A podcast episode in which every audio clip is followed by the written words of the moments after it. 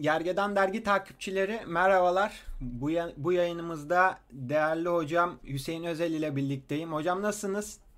İyiyim, iyiyim sağ olun. Siz nasılsınız? Ben de çok iyiyim hocam.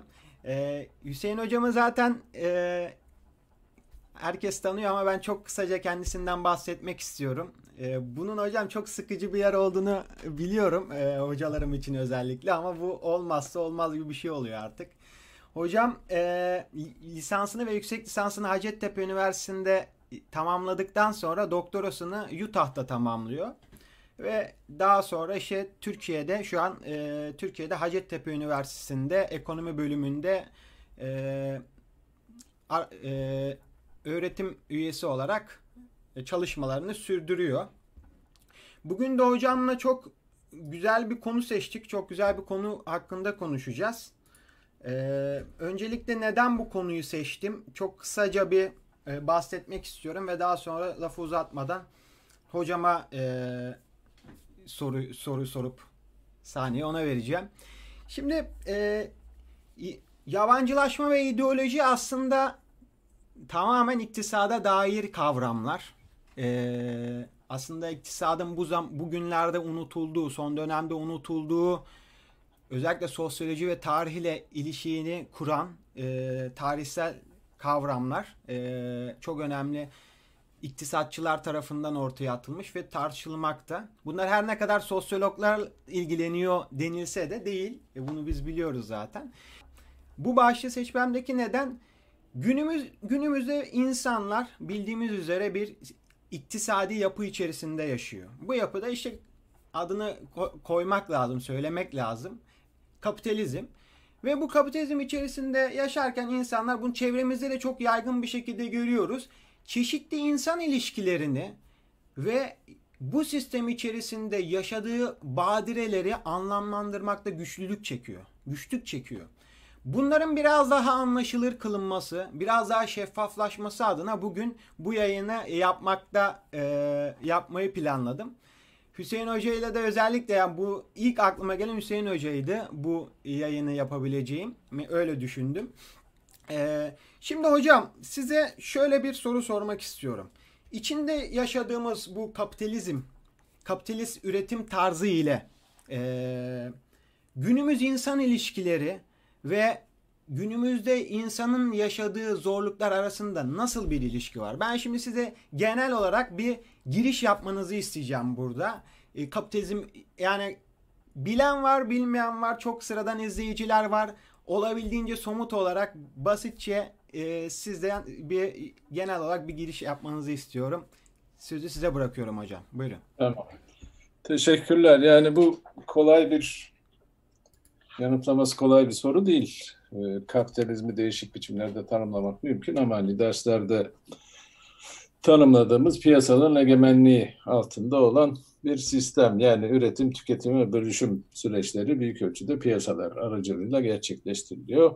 Tabii Marx'a bakarsanız aslında başlangıç noktamız piyasa olsa bile aslında piyasanın gerisinde çok daha önemli süreçler ve mekanizmalar yer alıyor. İşte bu, o yüzden e, özellikle üretim sürecine bakmak lazım.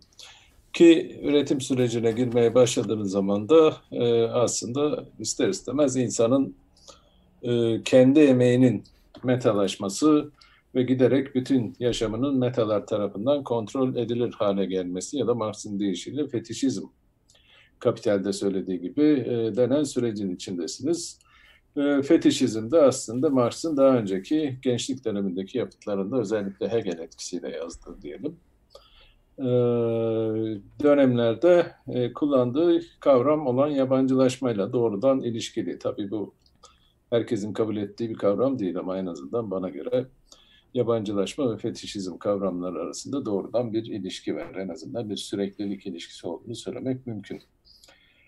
Sorun ne? Sorun aslında şu belki Marx'ın e, hatta Kapital'in ilk cümlesinden başlamak mümkün. Hani Marx der ki e, ilk bakışta e, zenginlik dediğiniz şey ya da üretim devasa bir metalar yığını olarak görünür. Ama asıl olan bu görünüştür ve görünüş aldatıcıdır.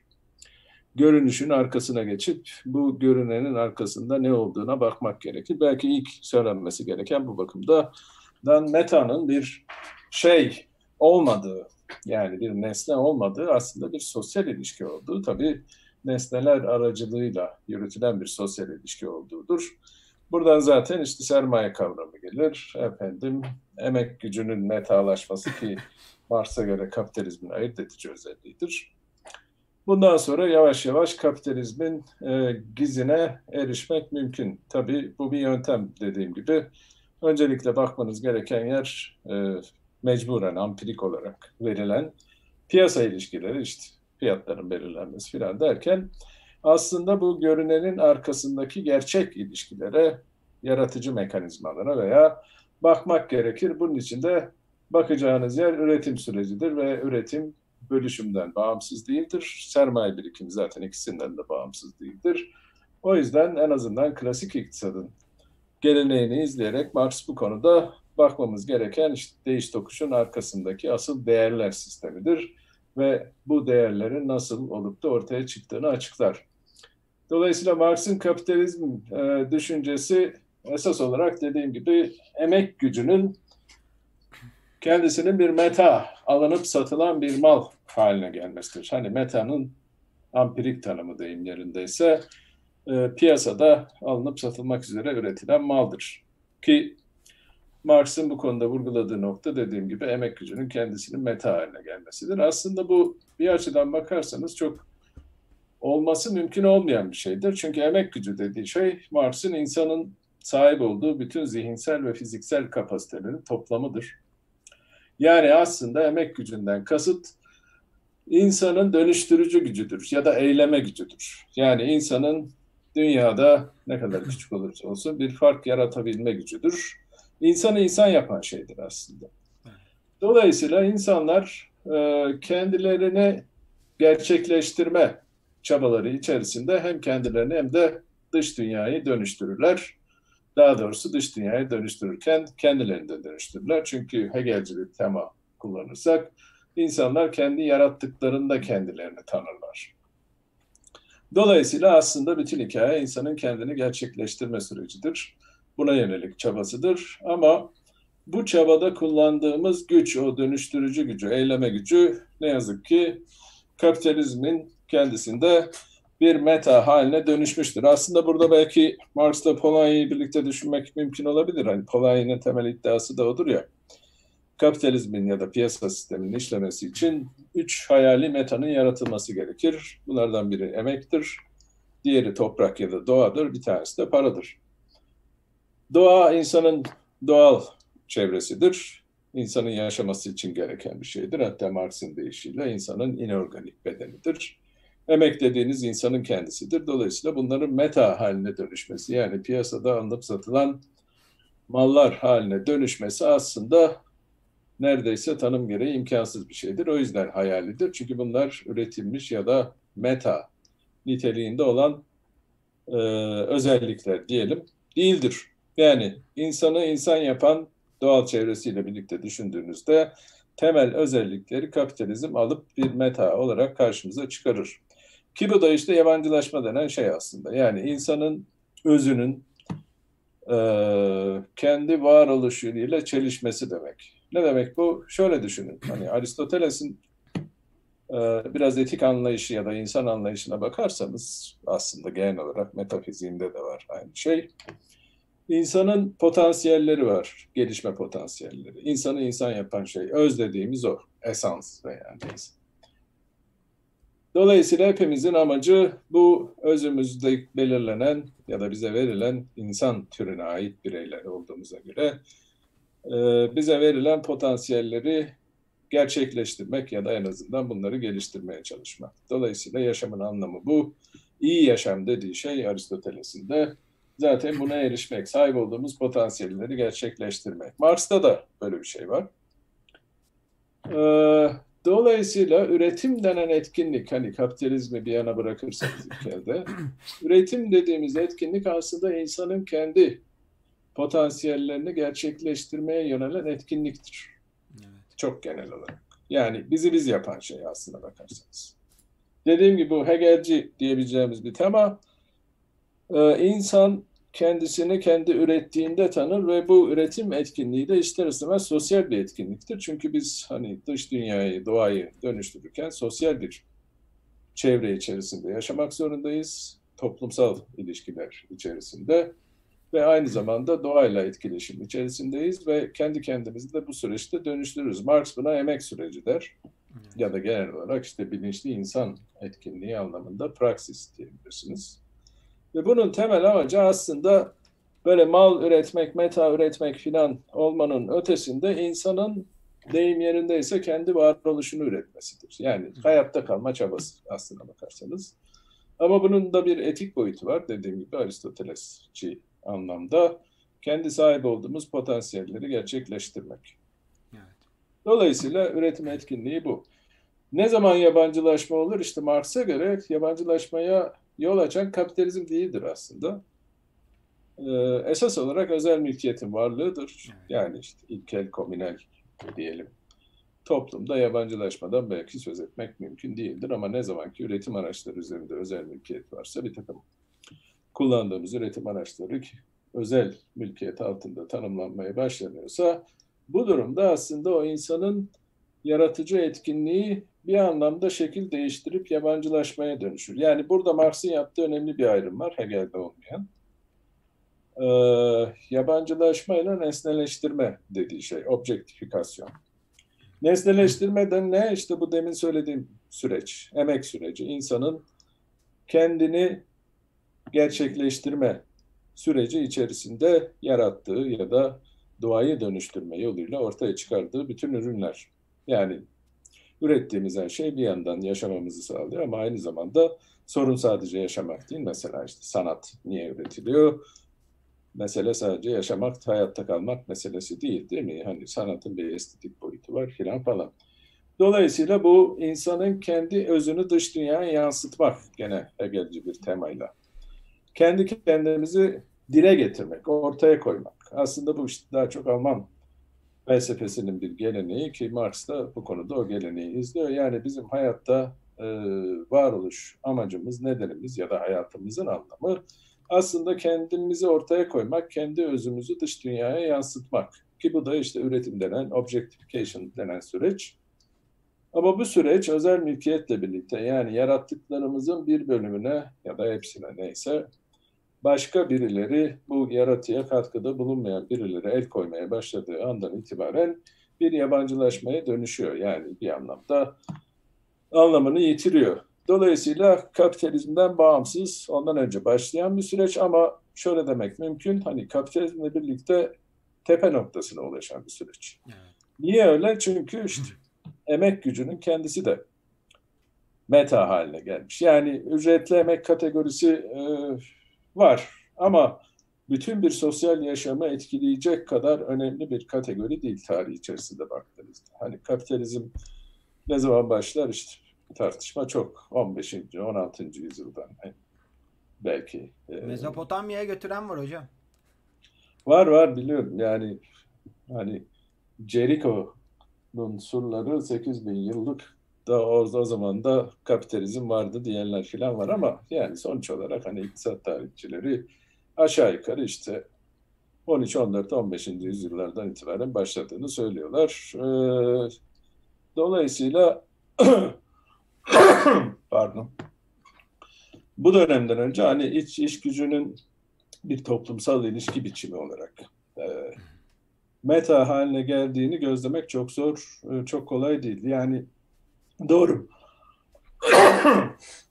Çok özür dilerim.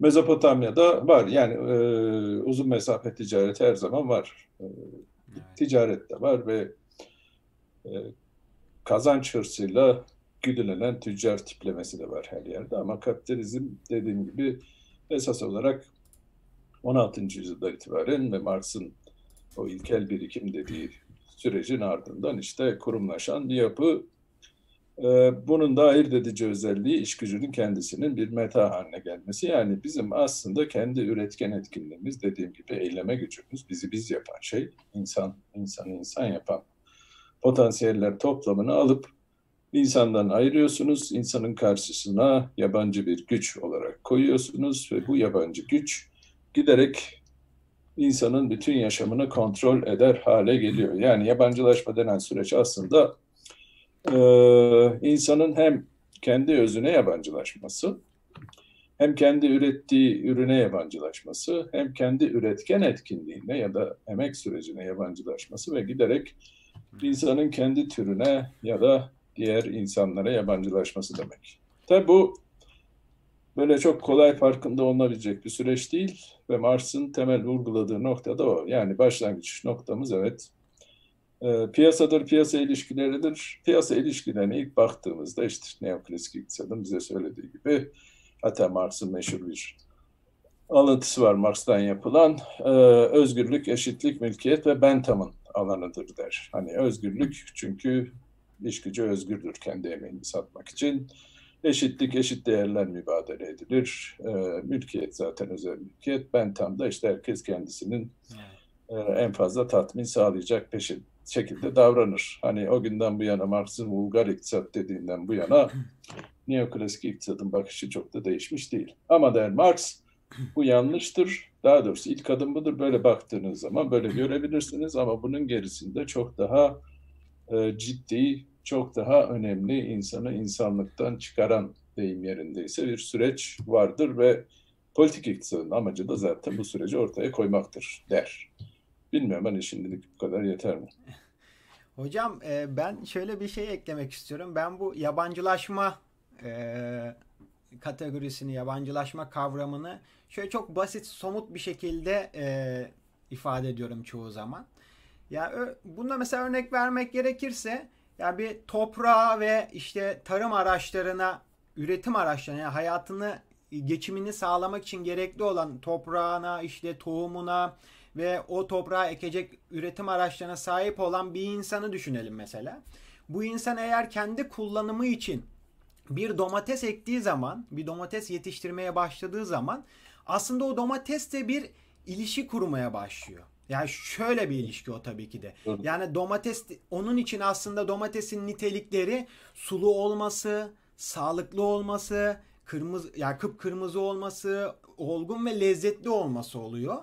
Ve onun üzerinde o üretim faaliyetinde bu nitelikleri sağlamak için de elinden gelen bütün o aslında insana dair olan o yaratıcı niteliklerini kullanıyor ve üretim sürecinde işte bir e, o üretim faaliyeti aslında ona bir daha üretici, daha yaratıcı bir faaliyet haline alıyor. Ama her ne zaman ki o işçi, o kişi üretim araçlarına sahip olmayınca yani toprağı, malı, mülkü, işte traktörü falan olmadığı zaman herhangi bir şirketin büyük bir e, tarım alanında çalışmaya başladığı zaman o üretim faaliyetinin yani mesela orada da yine e, domates ektiğini düşünelim. O üretim faaliyetindeki domatesin artık işçi için amacı şey değil. Yani e, tatlı olması, sağlıklı olması, sulu olması değil. O, o, o, o nesnenin üretilmesinin yegane amacı kar.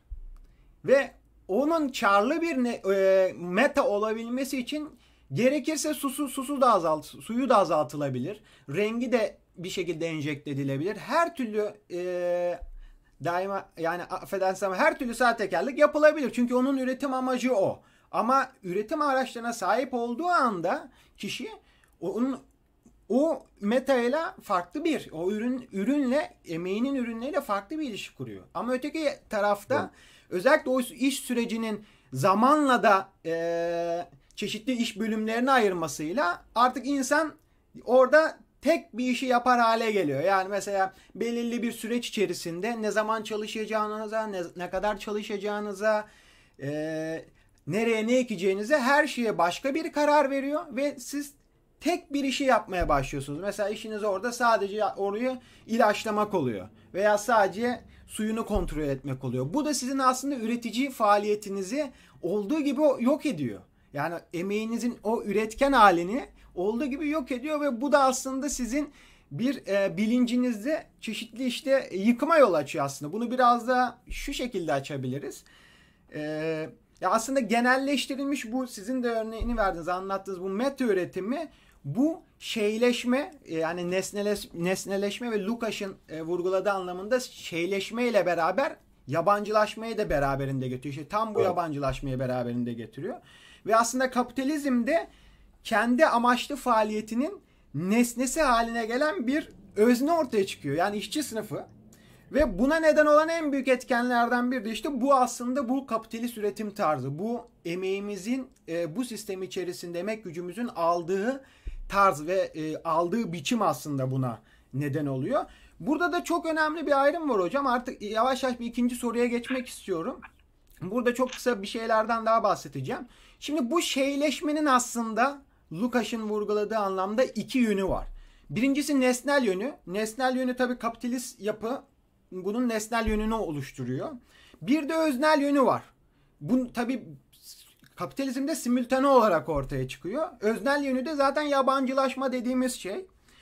Lukács bu insan etkinliğinin insandan bağımsızlaşarak başka birinin kontrolü altına girerek kendi yolunda ilerleyen bir meta haline dönüş, dönüştüğünü belirtiyor kapitalizmde aslında. Ve evet. bu üretim tarzı, üretimin ve ürünün bu organik birliğinin dağılmasının sonucu olarak aslında insan düşüncesi ve toplumsal bilincin de parçalanmasına neden oluyor tabii ki de bu. Ee, aslında bu giriş kısımda bahsettiğim yere biraz daha değiyor. Yavaş yavaş oraya geliyorum. Lukács da ya bu şeyleşmenin kaçınılmaz bir sonucu olarak da özne ve nesne arasındaki kopukluktan bahsediyor. Bu da kaçınılmaz olarak da bir teori pratik kopukluğunu beraberinde getiriyor. Tabi Lukács burada bunun e, nedenlerini çözümünü aramak için Hegel'e doğru gidiyor. Hegel ona göre bu özne nesne özdeşliğini sağlayan e, en önemli isim tarihte ve Marx'ın ortaya koyduğu kapitalist toplumsal yapı ve bu yapı içerisindeki işçi sınıfının konumu aslında Hegel'in e, tezini de doğrulayacak e, yegane bir gelişme olarak adlandırıyor Marx'ın kapitalini özellikle.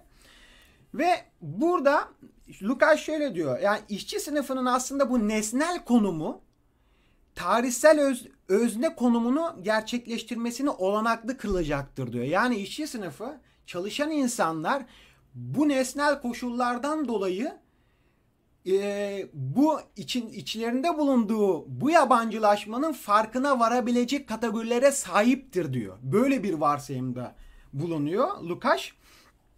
Tabi e, bu da aslında yani bilinç bu bilinç durumunu da aslında sınıf konumları üzerinden kapitalist toplumsal yapının maddi gerekliliklerine dayandırarak aslında Hegel'in o idealist teorisini biraz daha maddileştirmiş oluyor.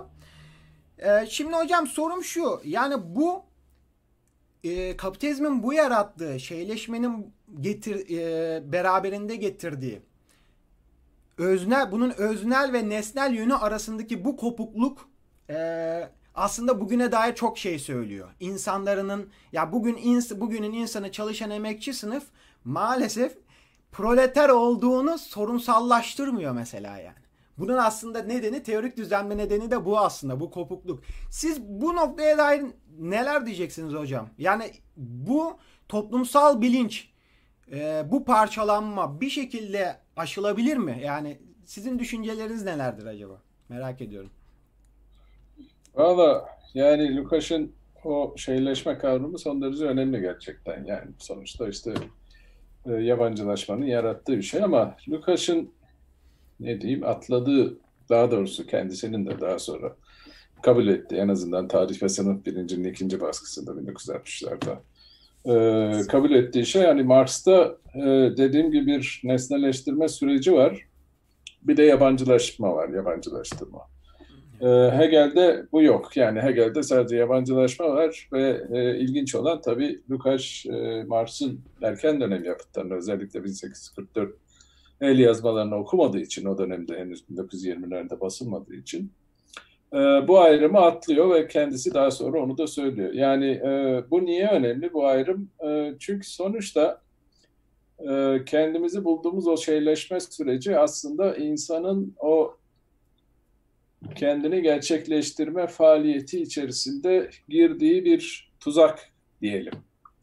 Ama şimdi o zaman da bu ikisini birbirinden ayırmak hakikaten zor. Yani günümüzdeki en büyük sorunlardan bir tanesi o. Çünkü insanlar hani esas olarak e, üretimi en azından kendilerine katkı yapacak sadece maddi anlamda değil.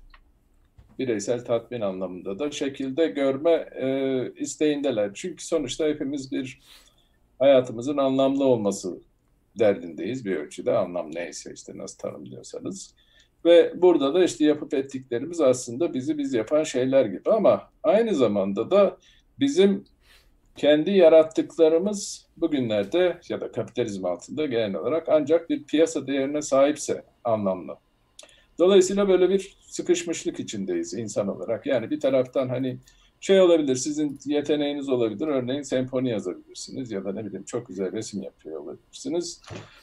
Ama bu sizin hayatınızı sürdürme, para kazanma anlamında. Bir işinize yaramıyorsa, piyasa bakımından bir değeri, ederi yoksa bu anlamlı bir faaliyet değil. Hani iktisatçıların bu çalışma boş zaman arasında yaptıkları ayrım var ya. Çalışma ne demek? İşte piyasanın egemenliğinde, güdümünde gerçekleştirmek faaliyetlerinizi. E boş zaman, boş zaman içinde her şeyi yapabilirsiniz. Yani Hegel okuyabilirsiniz, resim yapabilirsiniz, insanlara yardım edebilirsiniz. Ama bunlar piyasanın dışında. Dolayısıyla modern insan böyle bir sıkışmışlık içinde. Yani ikili bir yaşam var deyim yerindeyse neredeyse bir kişilik yarılması içerisindeyiz.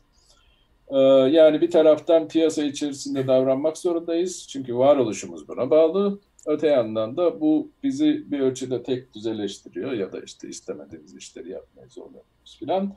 Gerçekten bizi biz yapan ya da bizim mutluluk verecek olan işte Maslow'un ihtiyaçlar hiyerarşisi vardır ya meşhur.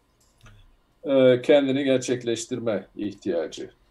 Buna yönelik faaliyetlerimiz piyasa değeri yoksa son derece anlamsız oluyor. Çok da bir işe yaramıyor. Yani insanlığımızı, o bağlanmışlık duygularımızı ya da Aristotelesçi anlamda politik hayvan olma duygularımızı ancak piyasa dışında gerçekleştirebiliyoruz. Ama piyasanın içinde tam da e, büyük bir makinenin dişlisi ya da bir çarkına indirgenmiş durumdayız. Şimdi bu bir yandan rahatsızlık verici bir şey ve bu aslında işte e, işçi sınıfının belki en büyük avantajı diyebilirsiniz. Çünkü bir şeylerin yanlış gittiğini anlayabilirsiniz. Yani bu genel bir şey aslında. Örneğin işte erkek egemen bir toplumda işlerin nasıl gittiğine ilişkin erkeklerden çok kadınların daha iyi bir anlayışa sahip olması beklenir ya da böyle bir bakış açısı vardır. E, dolayısıyla dezavantajlı olan sistemden, gelenekten, her neyse uygulamadan zarar görenlerin bu sistemin işleyişini anlamak konusunda bilgisayar anlamda bir avantajı olabilir ki bu da zaten hani hem Mars'ın gençken en azından hem de Lukas'ın işçi sınıfına yüklediği bir misyon. Yani sonuçta biz bu işin zararını doğrudan çekiyoruz ve biz derken proletarya tabii ben değil. Dolayısıyla sistemi daha iyi anlayıp onu dönüştürmek ya da işte ortadan kaldırma gücü bizde daha fazla. O yüzden böyle bir misyonumuz var. Yani bu beklenen bir şey ama bu sözünü ettiğim nesneleştirme ile yabancılaşmanın birbirine karışması meselesi işte o işlerin karıştığı noktalardan bir tanesi. Yani aslında belki en başından beri söylememiz gereken şeylerden bir tanesi ki bu konuşmanın temalarından biri de o işte ideoloji denen şey. Evet. Sonuçta hani ideoloji sadece işte hakim sınıfların e, diğerlerini boyunduruk altında tutmak için kullandığı işte kandırma metotları falan değil. Aynı zamanda insanın kendi kendisini e, yaptığı işleri haklı kılmak için kullandığı şeylerden de bir tanesi. Yani, yani insanın kendine söylediği bir yalan aslında değil mi hocam? Farkında olduğu, evet, kendine Farkında olmadan bir yalan ama bu yalanı sadece işçi sınıfına mensup insanlar söylemiyorlar. Belki burjuvalar da aynı şeyi söylüyor. Evet. Yani Marx'ın işçi sınıfından beklediği biraz da o. Sadece kendinden değil, bütün bir toplum, bütün insanlığı kurtarma gibi bir misyon yüklüyor aslına bakarsanız. İşte bu yabancılaşma bu ideoloji kavramının da sanki anahtarı. Yani Marksist yaklaşımda mesela ideoloji konusunda biraz karışık tanımlar var. Bir tanesi işte bu tarihsel materyalizmdeki ünlü altyapı üst yapı meselesi. İşte üst yapı ideolojik üst yapı. Onun içine istediğiniz her şeyi doldurabilirsiniz. Ee, bir tanesi gene bununla ilişkili olan işte Althusser'in meşhur ideoloji ve devletin ideolojik aygıtları makalesindeki e, yaptığı tanım. Orada ideoloji daha çok işlevselliğiyle tanımlanıyor. Yani ideoloji işte hakim sınıfların kullandığı, bilinçli olarak kullandığı bir şey. Ama bunun ötesinde ideolojinin bir de deyim yerindeyse kurucu unsuru var. Artı bir de psikolojik boyutu var. Yani nasıl diyeyim şöyle diyeyim. Mesela Marx gençlik döneminde hani ideolojiden bahsederken dinden söz ederken örneğin işte şey der. E, kitleler afyonudur efendim zincirler üzerinde açan hayali çiçeklerdir filan gibi böyle son derece renkli şeyleri vardır.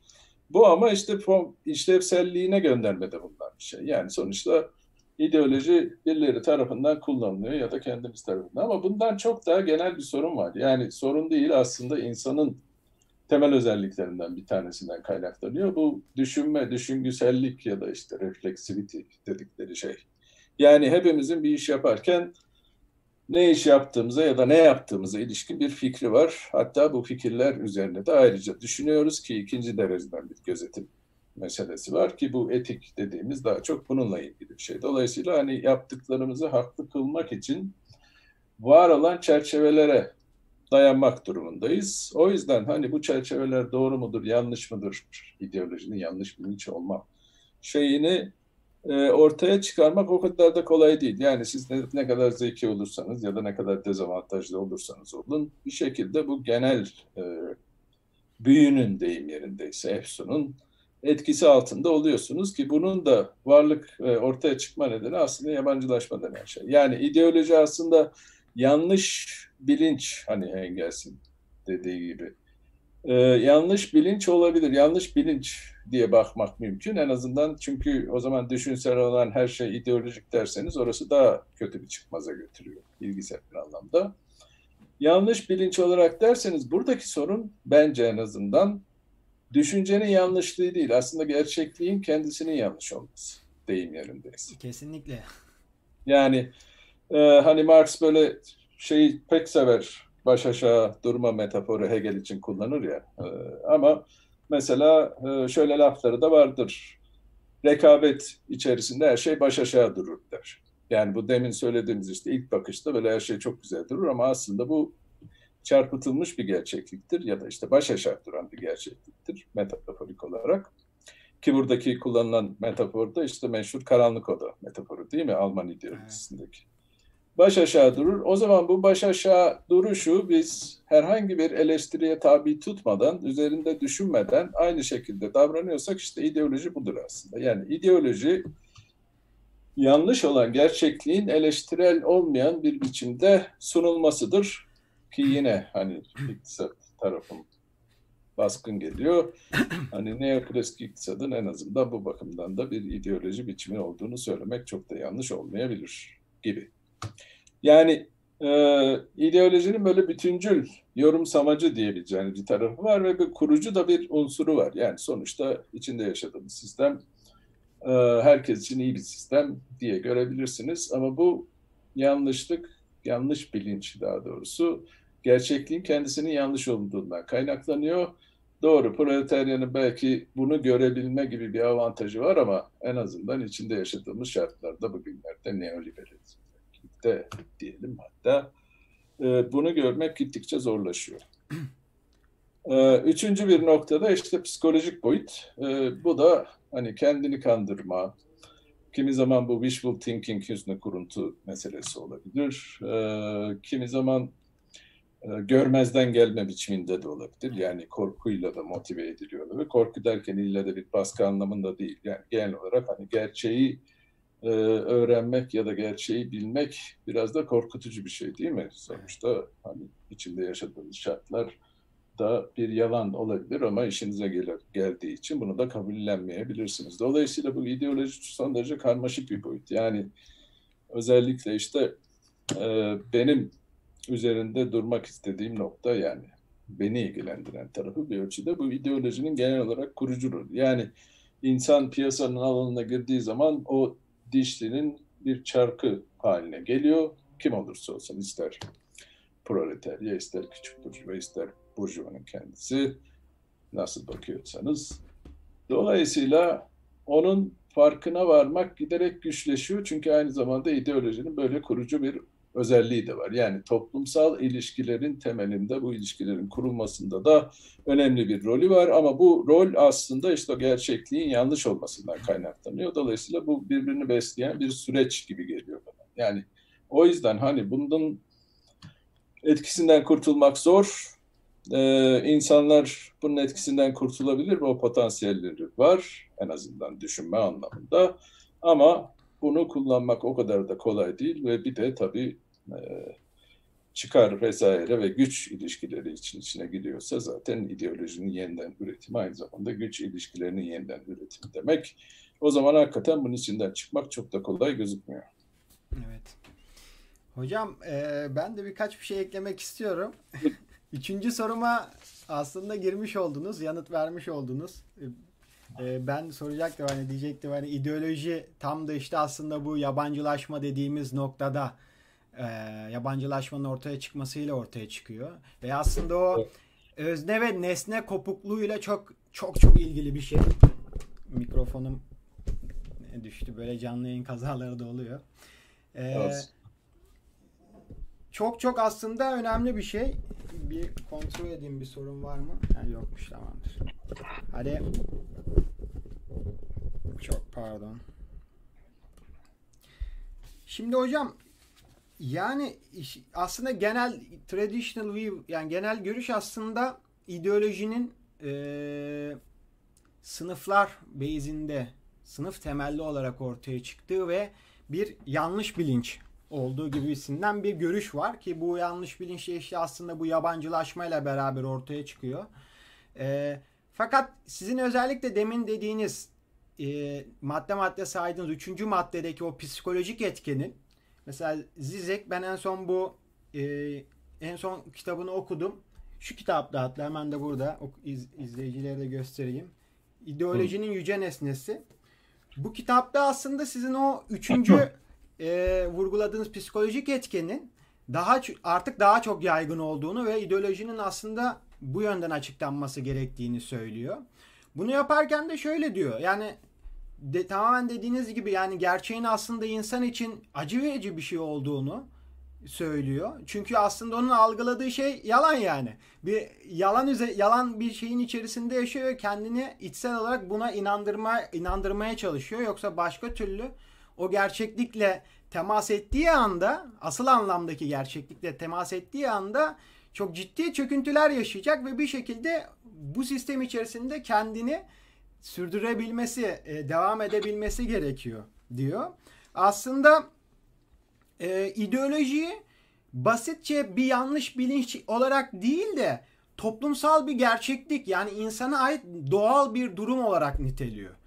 Bunu yaparken de şöyle diyor aslında buna gün, günümüzden örnekler veriyor. Ya yani mesela bu bence çok şeyle çok da bir, e, ilişkili. O ne öz, özne ve nesne kopukluğu ve onun beraberinde getirdiği teori pratik uyuşmazlığına çok e, ilişkili. Ya mesela siz teoride, düşüncede bir şeyin yanlış olduğunu biliyorsunuz fikirde ama eyleminizde bunu bildiğiniz anda bu, bu eylemi yapıyorsunuz. Mesela buna çok örnek verilebilir. Mesela dem, demokrasi üzerinden örnek verelim. Sokakta geçen 10 kişi çevirsek desek ki ya siz bu sisteme inanıyor musunuz? Yani bu partilere inanıyor musunuz?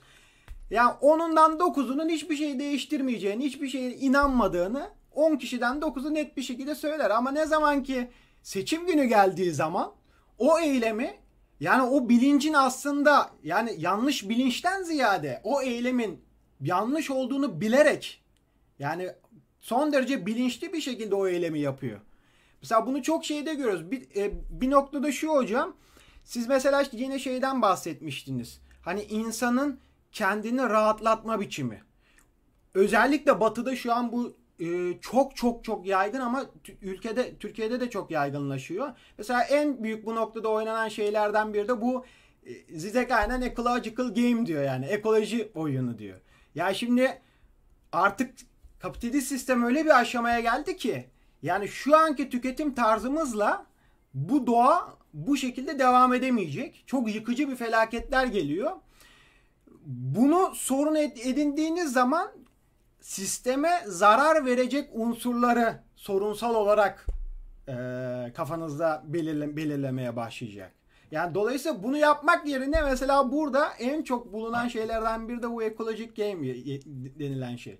Yani bir Starbucks'a giriyorsunuz Zidek'in deyimiyle şey posterde işte şey yazıyor işte bizim cappuccino'muz %10 daha pahalı. Çünkü biz bu cappuccino'nun biraz daha pahalı ama yüzde bilmem 5'i Guatemalalı çocuklara gidiyor. Yüzde onu işte Amazon ormanlarının şeyine e, korunmasına harcanıyor gibisinden aslında e, insanın o toplumsal yönünü yani bilinç yönünü e, bir metanın içindeki onun maliyeti olarak onu ekliyor. Ve size bunu tüketirken aynı zamanda bir toplumsal yani duyarlı bir vatandaş olduğunuz imasını veriyor. Ama çoğu kişi zaten bunun böyle olmadığını da biliyor yani. Hani bunu tüketince o ormanların kurtarmayacağını da biliyor. Çoğu kişi bunun da farkında. Ama pratikte bunu yapmaya devam ediyor. Yani kendini bir şekilde kandırmaya devam ediyor. Yoksa hani dediğiniz gibi bir şekilde hayatta kalamayacak. Yani veya hayatta kalmaktan ziyade o e, yani bilincini ve düşüncelerini sağlıklı bir şekilde ruh, ruh yapısını sağlıklı bir şekilde sürdüremeyecek. Dolayısıyla bu yola doğru e, bunun mesela çok yaygın olduğunu görüyorum. Ben de çok çevremde görüyorum bunun çok yaygın olduğunu. E, bu tam da şeye benziyor işte yani Lukas'ın aslında o e, pratikle özne ayrımında hani şey diyordu insanın yani bu ayrımı bu kopukluğu ortadan kaldıracak bir kategoriye sahip hissel olarak bunu bir şekilde bu yabancılaşmayı açacak. Bunu yapması için de şimdi şeyi hatırlayalım. O Daily filmi vardır. Muhteşem bir film. Ya ondan bir kesitle oynatmayı düşünüyordum hatta burada ben konuşurken de. Yani e, telif şeyine takılırız diye şey yapmadım. Orada mesela şey çok enteresandır. İşte John Nada diye bir karakterimiz var. E, Nada işte İspanyolca, İspanyolca da biliyorsunuz hiçbir şey demek. Orada çok güzel bir atıf yapıyor. Ve karakter o bir yerde bir gözlük buluyor. Yani bir eski bir e, church'te yani bir ibadethane yerinde bir gözlük buluyor ve onu taktıktan sonra bütün gerçeklik değişiyor. Ve aslında daha gerçeğe dair bir şeyler görmeye başlıyor. Burada aslında Zizek de onu çok vurguluyor. Yani filmin aslında doğru tezi aslında o. Yani ideoloji hani hep şey söylenir ya çıkar şu gözlükleri de hani o gözlüğü bir kenara koy da gerçek yani gerçeği gör artık derler de aslında gerçeği görmek için o gözlüğü çıkarmak değil de gözlüğü takmak gerekiyor. Yani bizim zaten algıladığımız şey tamamen yanlış. Ya, yalan bir şeyin içinde ya- yaşıyoruz. Onun ardındaki gerçekliği anlamak için aslında bizim o e, yani o ideolojik şeyden arındırmamız için o aslında o gözlüğü takmamız lazım. Yani o bilince kazanmamız lazım. Siz hocam bu ne düşünüyorsunuz bu konular hakkında? Merak ettim sizin de düşüncelerinizi. Yani hani Düzek benim çok kahramanım değil diyeyim ama en azından bu konuda benzer şeyler düşünüyoruz. Ee, sadece belki hani insanlara çok da haksızlık etmemek lazım. Ee, çünkü şöyle bir şey de var. Şimdi Marx'ın kendisinin de kabul ettiği bir şey aslında. Çünkü kapitalizm etik anlamda tabii insanlık tarihinde bir ilerleme. Hangi anlamda bir insanın daha fazla özgürleşmesi için bir adım. Çünkü işte biliyorsunuz İngiliz devrimi ardından Fransız devrimi vesaire derken sonuçta liberalizmin ortaya çıkışı en azından birey özgürlüğünü vurgulaması açısından gerçekten önemli bir adım. Ee, dolayısıyla hani e, Marx'ın en azından genç Marx'ın umudu biraz da o hani liberalizmin başlattığı ya da işte kapitalizmin başlattığı özgürleşme e, yürüyüşünü bir adım daha ileri götürüp ondan sonra işte sosyalizme nihayet komünizme ulaşmak falan falan. E, ikincisi de şu nokta önemli yani özellikle teknoloji vesaire dikkate aldığımızda e, kapitalizm insanın kendini gerçekleştirme koşullarının yaratılması bakımından diğer e, üretim tarzlarına göre e, daha ileride. Yani sonuçta şey e, sanayi devriminin ardından gelen de bir şey. Bu e, insanın en azından o bağlarından kurtulması, o cemaatçi bağlardan diyelim bir ölçüde bir anlamda kötü. Çünkü insanın dayanacağı bir şey kalmıyor o zaman. Bir parçalanmışlık içerisindesiniz. Ee, ama öte yandan da iyi bir şey çünkü özgürleşmeyi görüyorsunuz ve aynı zamanda işte bu eğitim vesaire gibi şeylere ulaşmak hani genel eğitim aslında 19. yüzyıl sonunda neredeyse İngiltere'de 20. yüzyılın başında başlayan bir şey değil mi? Daha önce herkesin eğitime erişme gibi bir şeyi yok, seçeneği yok. Ee, eğitim önemli. Eğitim şart her zamanki gibi. Ee, aynı zamanda işte teknolojik araçlar sayesinde biz biraz daha ilerideyiz. Yani işte şu anda bile e, internet üzerinden birbirimizle etkileşim içerisindeyiz. Bizi dinleyen insanlar var filan falan. Bu önemli şeyler, önemli adımlar ve bu, bu bakımdan hani insanların böyle şeylerden e, vazgeçmesi biraz zor. E, zaten vazgeçmeleri de gerekmiyor aslında ama söyleyeceğim şey yani bir parçalanmışlık içinde yaşıyoruz filan ama bunun büyüsünden ya da etkisinden kurtulmak o kadar da kolay değil. Çünkü neoliberalizmi mesela en büyük e, ne diyeyim avantajlarından bir tanesi aslında bu. Yani sonuçta ne yaparsanız yapın siz kendi çabanızla yapıyorsunuz ya da yapamıyorsunuz her neyse. Dolayısıyla kimseyi suçlamayın. Ve zaten başka da bir alternatif yok işte bu Tina formasyonu diyorlar ya there's no alternative. Bayan Thatcher'ın popülerleştirdiği. E, dolayısıyla artık bu şey e, yani böyle koşullar altında yaşıyoruz. Bu konuda yapacak bir şey yok. O zaman yap, yapacağımız tek şey en azından bunu kendi lehimize çevirecek ya da kendi çıkarlarını gerçekleştirmek biçiminde kullanmak vesaire vesaire. Bu çekici bir şey. Öbürü alternatifi biraz daha zor. E, çünkü bir sürü şeyden vazgeçiyorsun. Yok bu işler böyle değilmiş, gerçeklik şöyledir, böyledir filan diye. E, o zaman daha çetin ve çetrefil bir yola girmiş oluyorsunuz. O yüzden bundan vazgeçmek o kadar da e, kolay değil. Yani bir yandan kapitalizmin bize sağladığı olanaklar, iyi kötü fena da olanaklar sunmadı insanlığa bir açıdan. Ha bunun bedeli neydi? Sizin de söylediğiniz gibi işte çevremiz dahil, kendi türümüzü de yok etme e, sınırına geldik aslında. Yani insanlığın kendi varoluşu daha uzun süre sürecek gibi gözükmüyor bir şeyler yapılmadığı sürece. Ama en azından bireysel düzeyde böyle şeylerimiz var. Yani rahatlatıcı unsurları da var. Dediğim gibi e, teknolojik olanaklar, eğitim vesaire derken işte kendimizi gerçekleştirmek konusunda eski kuşaklara göre biraz daha ilerideyiz. Bu da önemli bir avantaj. Yani insan hani böyle avantajlardan kolay kolay da vazgeçemiyor. Ama asıl sorun işte o psikolojik mekanizmalar hakikaten Zizek'in söylediği gibi bu semptom meselesi. Yani e, görünüş işte aldatıcıdır. Görünüşün ardındaki asıl gerçekliğe ulaşmak gerekir. Hepimizde bu güç var ama bu güç kimi zaman kullanmak istemediğimiz bir şey. Hani onun dışında genel olarak böyle. E bir yandan işte kendinizi rahatlatacak mekanizmalar var değil mi? Aslında mesela firmalar sosyal sorumluluk denen şeyden bahsediyorlar değil mi? Sosyal sorumluluk dediğiniz işte tam da sizin söylediğiniz şey ve e, bunların maliyetleri zaten yansıtılıyor metanın fiyatlarına vesaire. Ondan sonra işte kahve örneği vesaire vesaire. Dolayısıyla e, bir yandan böyle ufak tefek teselli ödülleriyle de e, yetinmek fena da bir seçenek gibi durmuyor. Dediğim gibi öbürü daha zor. Yani bu psikolojik mekanizmalar hakikaten önemli.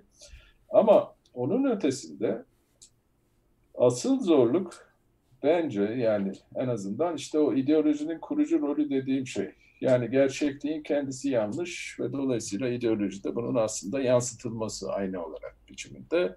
Ama bu aynı zamanda bizim kendi kimliğimizi oluştururken kullandığımız e, referans çerçeveleri.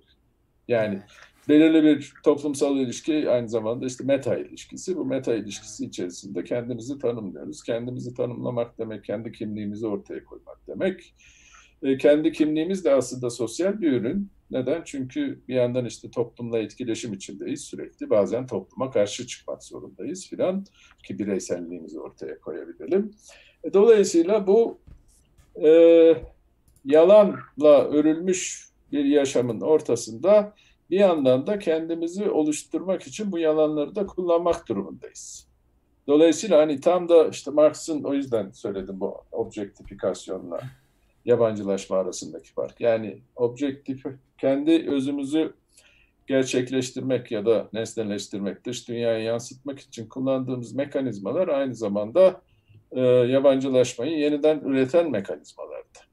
Dolayısıyla o her şey birbirine karışıyor. Yani biz giderek insanlığımızdan uzaklaşıyoruz bu anlamda ama bunun da farkında değiliz ve en kötüsü de galiba elimizde çok da başka seçenek yok. Ya seçenek işte okuyacağız, yazacağız, düşüneceğiz efendim. Bizim gibi insanlar bulacağız filan falan.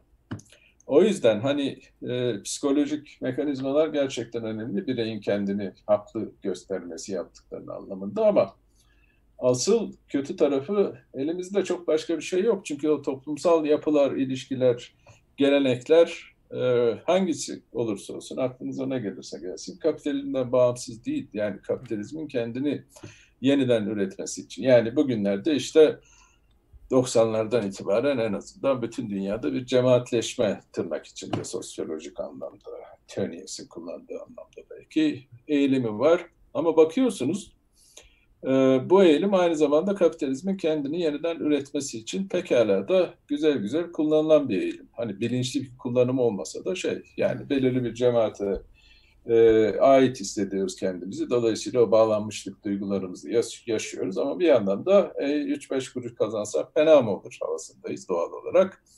Ee, özellikle uluslararası finansallaşma süreçleri vesaire buralara da bir şekilde eklemlendiğiniz zaman işte sonuçta şey yani kapitalizm son derece esnek bir sistem.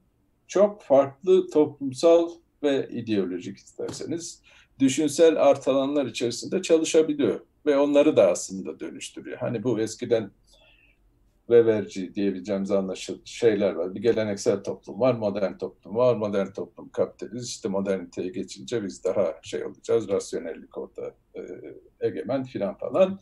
Ama geldiğimiz yerde işte 2000'lerden itibaren en azından küreselleşmenin yarattığı şeylerden biri de ya da işte açığa çıkardığı bu geleneksel ilişkiler pekala da kapitalist ilişkilerle el ele yürüyor. Hani ara ara bu sosyal medyada geçenlerde vardı bir tartışma. Biz neoliberal dönemde miyiz yoksa bu ahbap çavuş kapitalizmidir evet. filan. Yani bu, bu tartışma bu açıdan çok mantıklı bir tartışma değil. Çünkü sonuçta ahbap çavuş liberalizmi de pekala şey ahbap çavuş kapitalizmi denen şey de pekala neoliberalizmin e, ilerleme, kendini yeniden üretme araçlarından bir tanesi. Dolayısıyla hani asıl sıkıntı biraz orada gibi. Ve bundan nasıl kaçılır işte onu bilmiyorum açıkçası. Ama o yanlış olanın bizim düşüncemiz ya da işte ideolojinin kendisi değil, gerçekliğin kendisi olduğu fikrinden şaşmamak lazım diye düşünüyorum ilk adım olarak. Evet hocam. Hocam çok teşekkür ederim. Çok güzel bir programdı. Çok keyif aldım. Arkadaşlar da bayağı e, yorumlarda bulundu. E, yani evet. gönül ister aslında... Yorumlar çok... da söylemeyin. gönül ister aslında çok değinecek şeyler var. Aslında hani demin dediğiniz Valla bu gibi... saatlerce, günlerce konuşulabilecek, tartışılacak konular aslında. En azından bir adım attık. Ya demin dediğiniz mesela insanın o kimliğini inşa etme noktasında mesela Veblen zaten olduğu gibi buraya e, yazıyor burada üretiyor. Gösterişli tüketim dediği e, vurguladığı Kesinlikle. şey aslında bugün yatsınamaz bir halde. Yani konuşacak o kadar çok şey var ki zamanımız da kısıtlı. Belki bir ikincisini yaparız diyorum yani.